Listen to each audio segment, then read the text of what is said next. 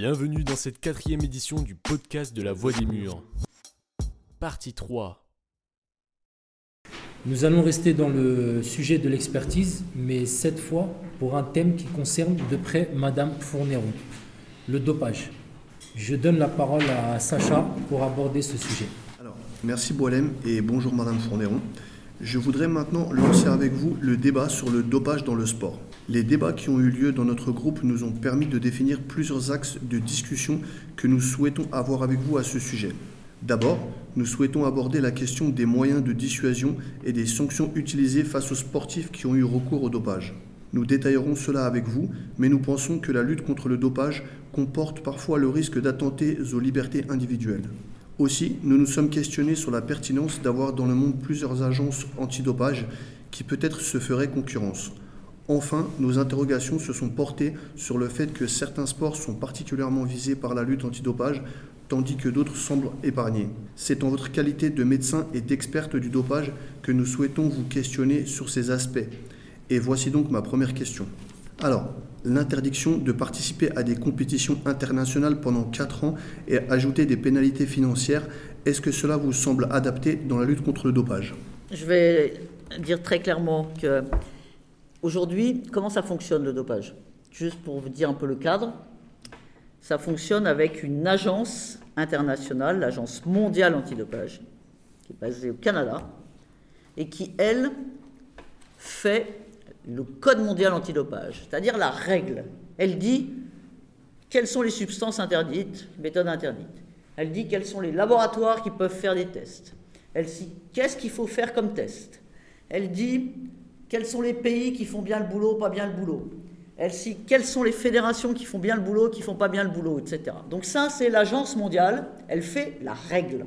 L'agence que je préside, elle, elle fait le programme antidopage, c'est-à-dire qu'elle dit, eh ben, pour telle discipline, il va falloir faire tel type de programme avec des tests en compétition, en dehors des compétitions. À tel moment, on va prendre du sang, à tel moment, on va prendre de l'urine, à tel moment, on va doser du cortisol, on va doser de l'EPO, on va doser, etc.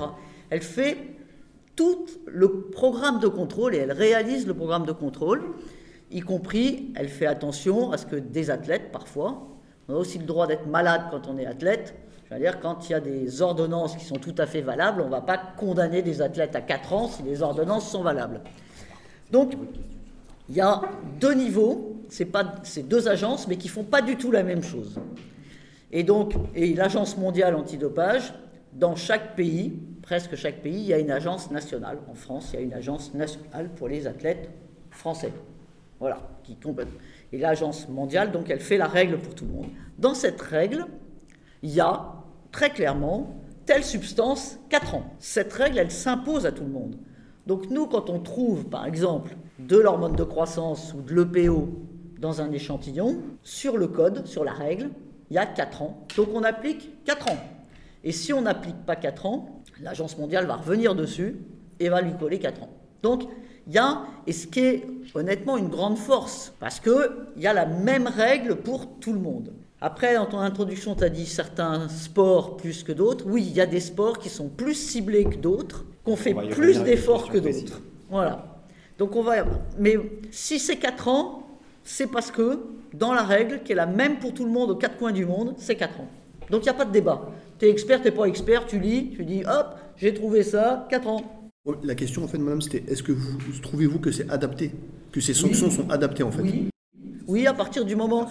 Oui, parce que à un moment donné, on avait, euh, on avait euh, un an, deux ans, ça discutait à chaque fois. Je veux dire, euh, et peut-être bien que ma grand-mère m'avait versé le machin dans le truc, et peut-être bien que. bon, voilà. Bon, ben, à un moment donné, je veux dire, les sportifs, ils assument.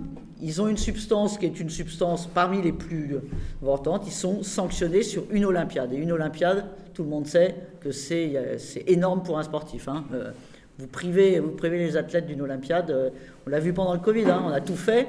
Même en reportant d'un an les Jeux de Tokyo, on a tout fait pour garder des Jeux. Parce que les athlètes qui s'entraînent comme des malades, si vous leur enlevez un jeu, ça fait 8 ans, hein, du coup, à l'arrivée.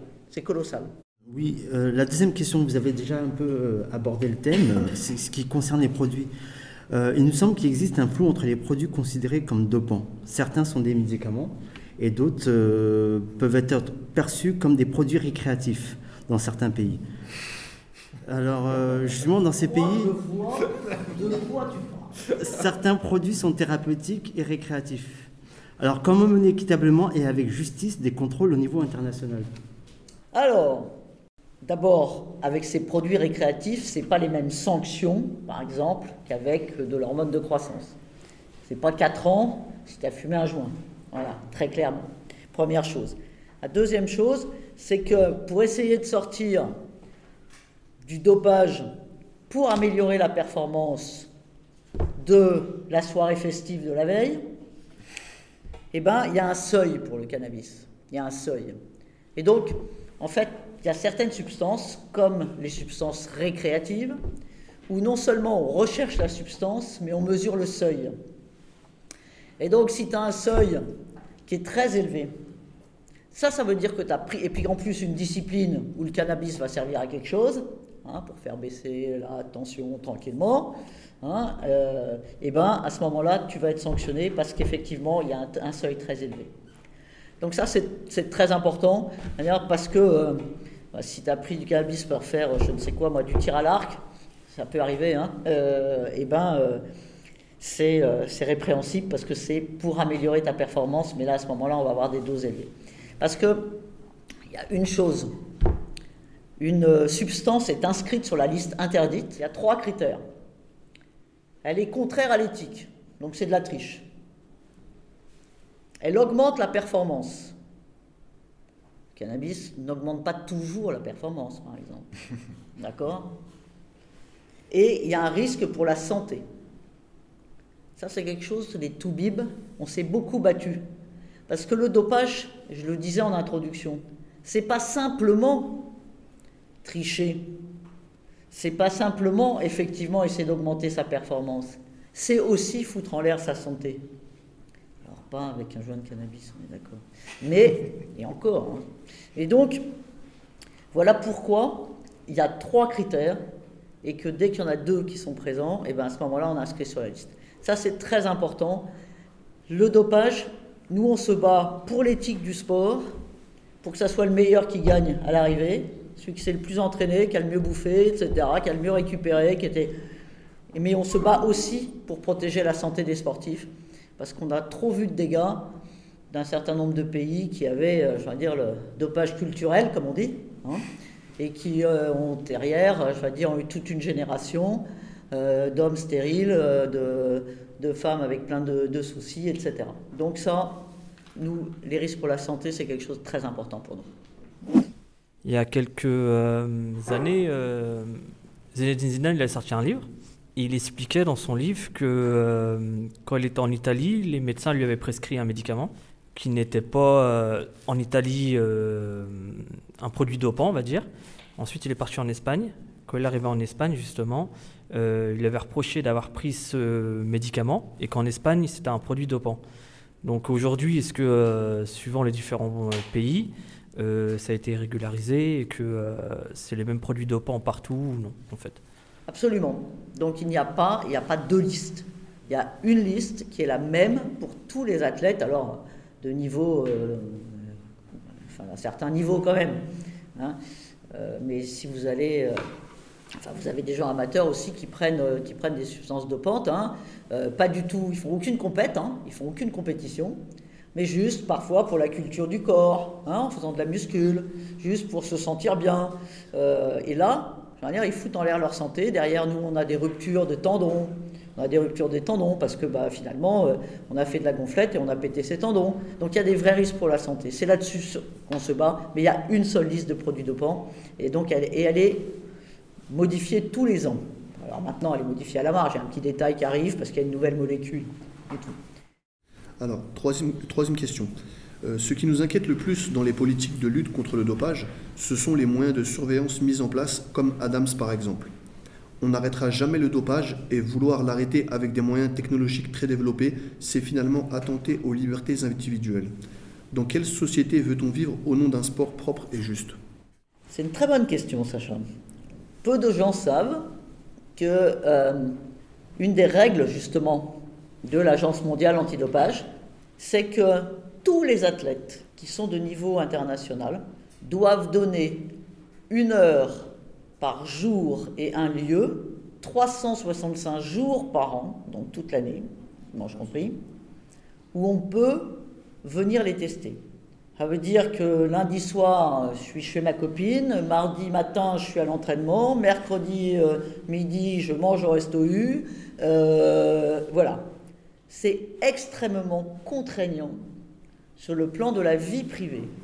C'est pour ça que cette règle-là a été examinée par la Commission des droits de l'homme européenne, qui a considéré que les sportifs, qui sont des gens volontaires. Ils sont volontaires, pourquoi Ils prennent une licence?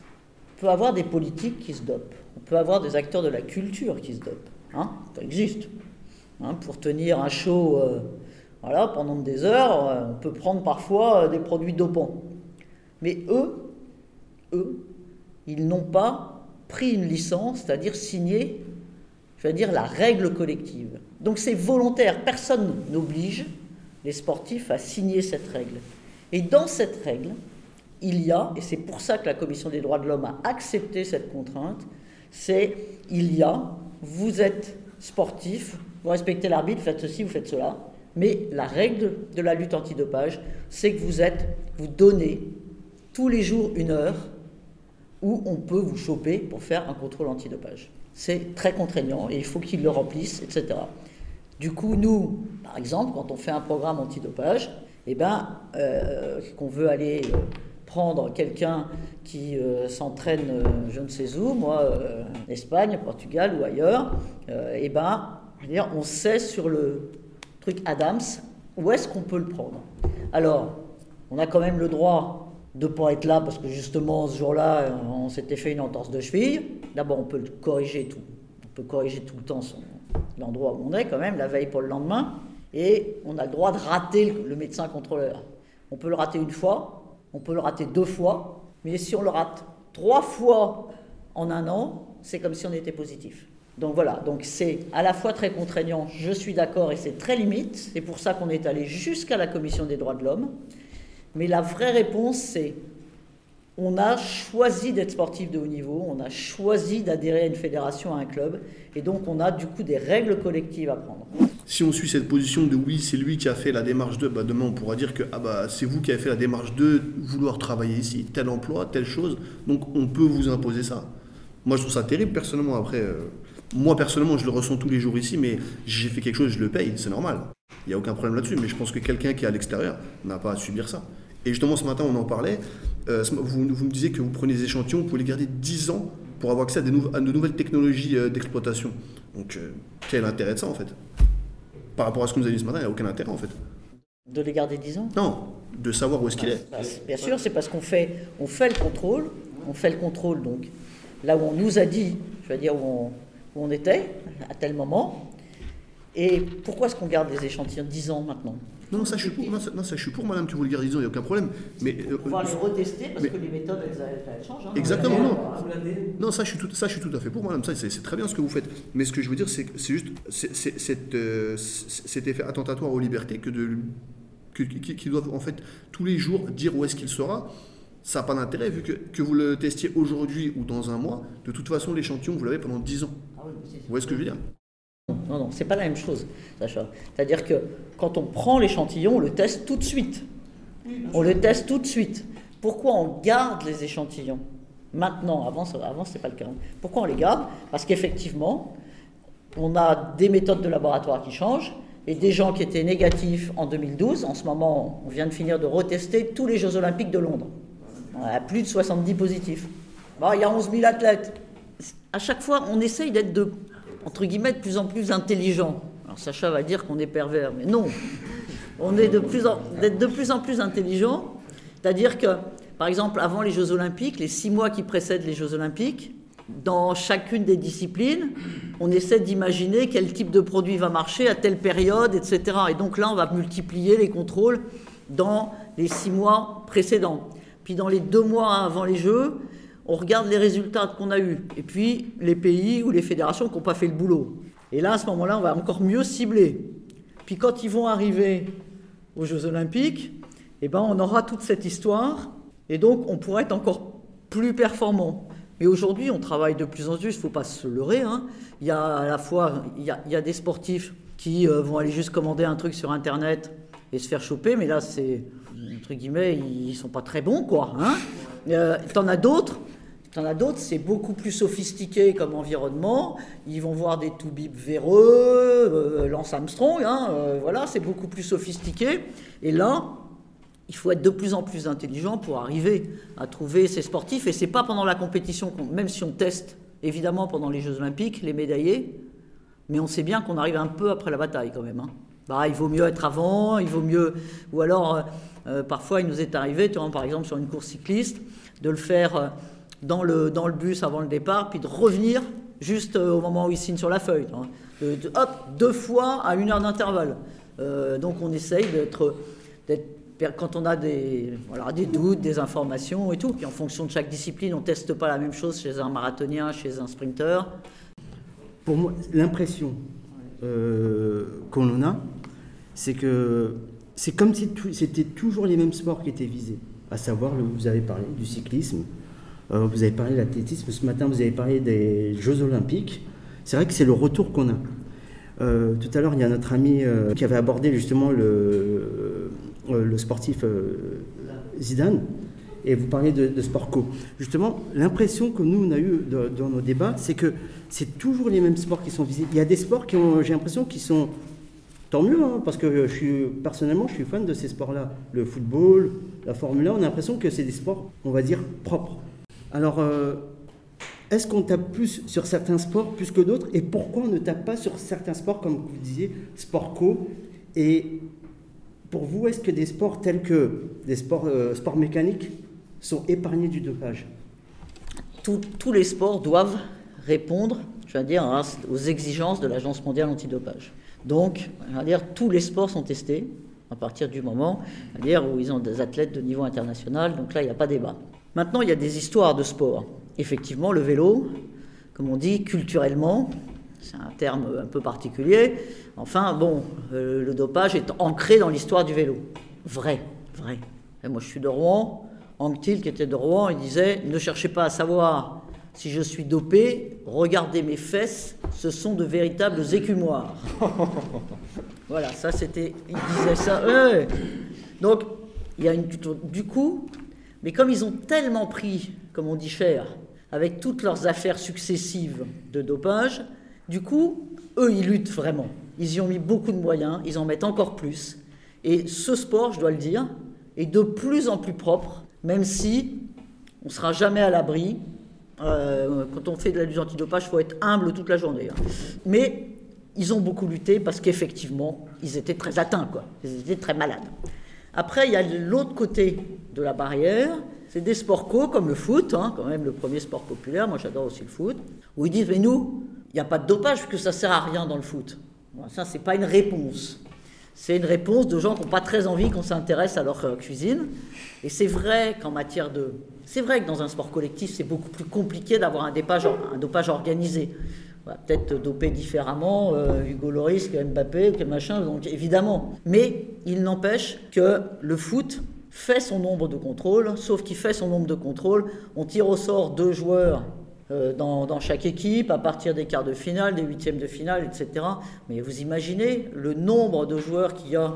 Euh, c'est le sport le plus populaire, il y a plein de licenciés. Donc, passer à travers les gouttes est toujours possible. Il n'empêche qu'ils font, ils luttent aussi contre le dopage. Et c'est très probable qu'il y en a beaucoup moins que dans d'autres sports individuels. C'est évident. Et donc on va plus tester la natation, on va plus tester l'haltérophilie, on va plus tester l'athlétisme. Ce sont des sports individuels. Et en sport co, c'est quand même beaucoup plus compliqué d'avoir une stratégie de dopage. Vous allez pouvoir trouver un athlète qui revient de blessure, qui veut revenir plus vite, qui machin, qui est pas prêt, qui se dit allez, la petite pilule elle va bien m'aider. Ça, vous pouvez le choper peut-être. Mais on est moins dans une, structuration du dopage. Et le sport méca, dernière question, le sport mécanique, on contrôle le sport mécanique. C'est pas du tout les mêmes produits, évidemment, puisque eux, ils n'ont pas besoin de monter la fréquence cardiaque jusqu'au maximum. Eux, ce qu'ils ont besoin, c'est d'être euh, à la concentration. Donc du coup, on va pas trouver les mêmes produits, on va trouver des produits, donc on va pas chercher les mêmes produits, on s'en fout, on n'a pas besoin de faire de gonflettes. Euh, on, va, aller chercher des produits comme ce qu'on appelle les bêta-bloquants, c'est-à-dire qui vont ralentir le cœur. Et donc là, on va aller les chercher en automobile. Puis moi, en automobile, j'aimerais bien, eux, ils continuent là maintenant, ils le font. En vélo, on le fait pas assez, c'est le dopage mécanique. En automobile, ils ont, honnêtement, euh, leurs voitures, elles sont passées aux, infrarouges là. euh, euh, le moindre, la moindre petite vis, faut qu'elle ait la bonne longueur là. Le petit aileron qui va bien. Et par contre, en, en vélo, nous, on est un peu inquiets sur le dopage mécanique, des éventuels euh, micro, euh, micromoteurs qui seraient euh, dans les jantes, etc. Donc voilà, c'est une question. À chaque fois qu'on essaie de passer des caméras infrarouges, on n'a rien trouvé. Mais évidemment, là, du coup, c'est pas dangereux pour la santé, c'est un dopage, euh, c'est pas de notre ressort, c'est pas notre, mais c'est de la triche. Évidemment que c'est de la triche. Euh, Madame Fourneron, pourquoi multiplier les agences antidopage? La concurrence entre les agences est-elle bonne pour la lutte antidopa- antidopage? Il n'y a pas de concurrence, donc Sacha. Il y a une agence mondiale, qui fait la règle, une agence de contrôle mondiale, qui elle fait le contrôle, et dans chaque pays, il y a une agence nationale qui fait, tu vas dire, pour ses athlètes de niveau championnat de France, par exemple, pour, nos, euh, pour notre agence française. Voilà. Il me semblait que vous étiez, vous, vous étiez avant dans une autre agence et que vous avez changé d'agence en fait. C'est à l'agence mondiale pour l'Europe, mais donc voilà. Donc c'est- donc c'est vraiment deux choses très différentes. La règle, les contrôles, et puis les agences sur les pays. Par contre, dans ta question, il y a un petit sujet. C'est que j'ai dit qu'il y avait une seule règle pour tout le monde. Moi, je n'arrive pas à imposer une agence de même niveau que l'agence française, par exemple, ou que l'agence américaine, ou que l'agence espagnole, à des pays en Afrique où ils n'ont pas de quoi donner à bouffer à leur population.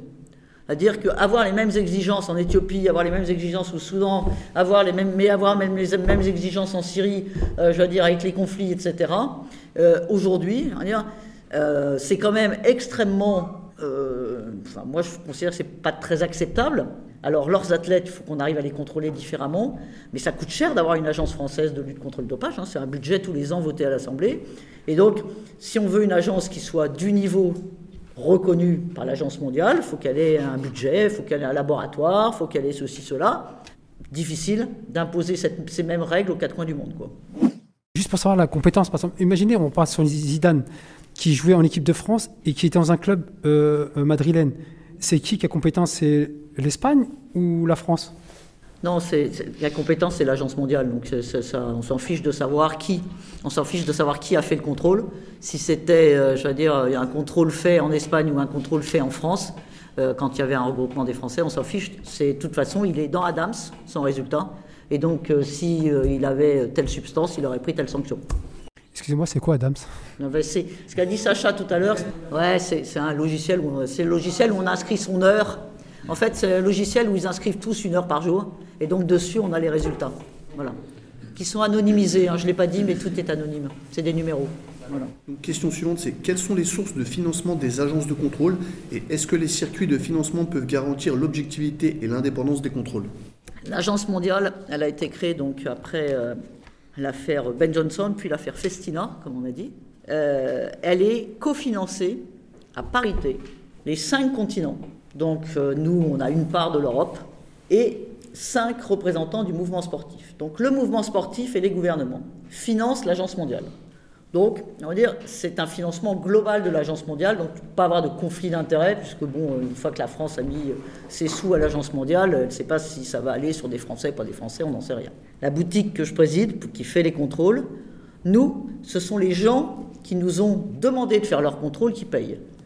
Quand c'est les Jeux Olympiques, qui organise les Jeux Olympiques? Le Comité international olympique, le CIO. C'est donc eux qui payent pour les contrôles pour les Jeux Olympiques. Donc ça, c'est assez simple. Quand c'est une fédération internationale, donc nous, on est un truc à but non lucratif. D'ailleurs, on est déficitaire, donc on ne gagne pas de sous. Et puis, il y a pour les agences nationales, donc comme l'agence française, là, c'est le budget du ministère des Sports qui, tous les ans, met un budget pour contrôler les sportifs français, pour faire marcher le laboratoire français lequel laboratoire français, évidemment, sera très important pour les Jeux Olympiques de Paris. Et même, on sera obligé de le renforcer parce que, par exemple, ils font à peu près 400 contrôles. Ils analysent 400 contrôles par semaine en ce moment en France, au laboratoire français. Et quand on va être au jeu, il faudra en faire 400 par jour. Donc, assez différent. Il va falloir renforcer les troupes. Dès maintenant, retrouvez la suite de La Voix des Murs en compagnie de Valérie Fournéron sur notre site lavoidesmurs.fr.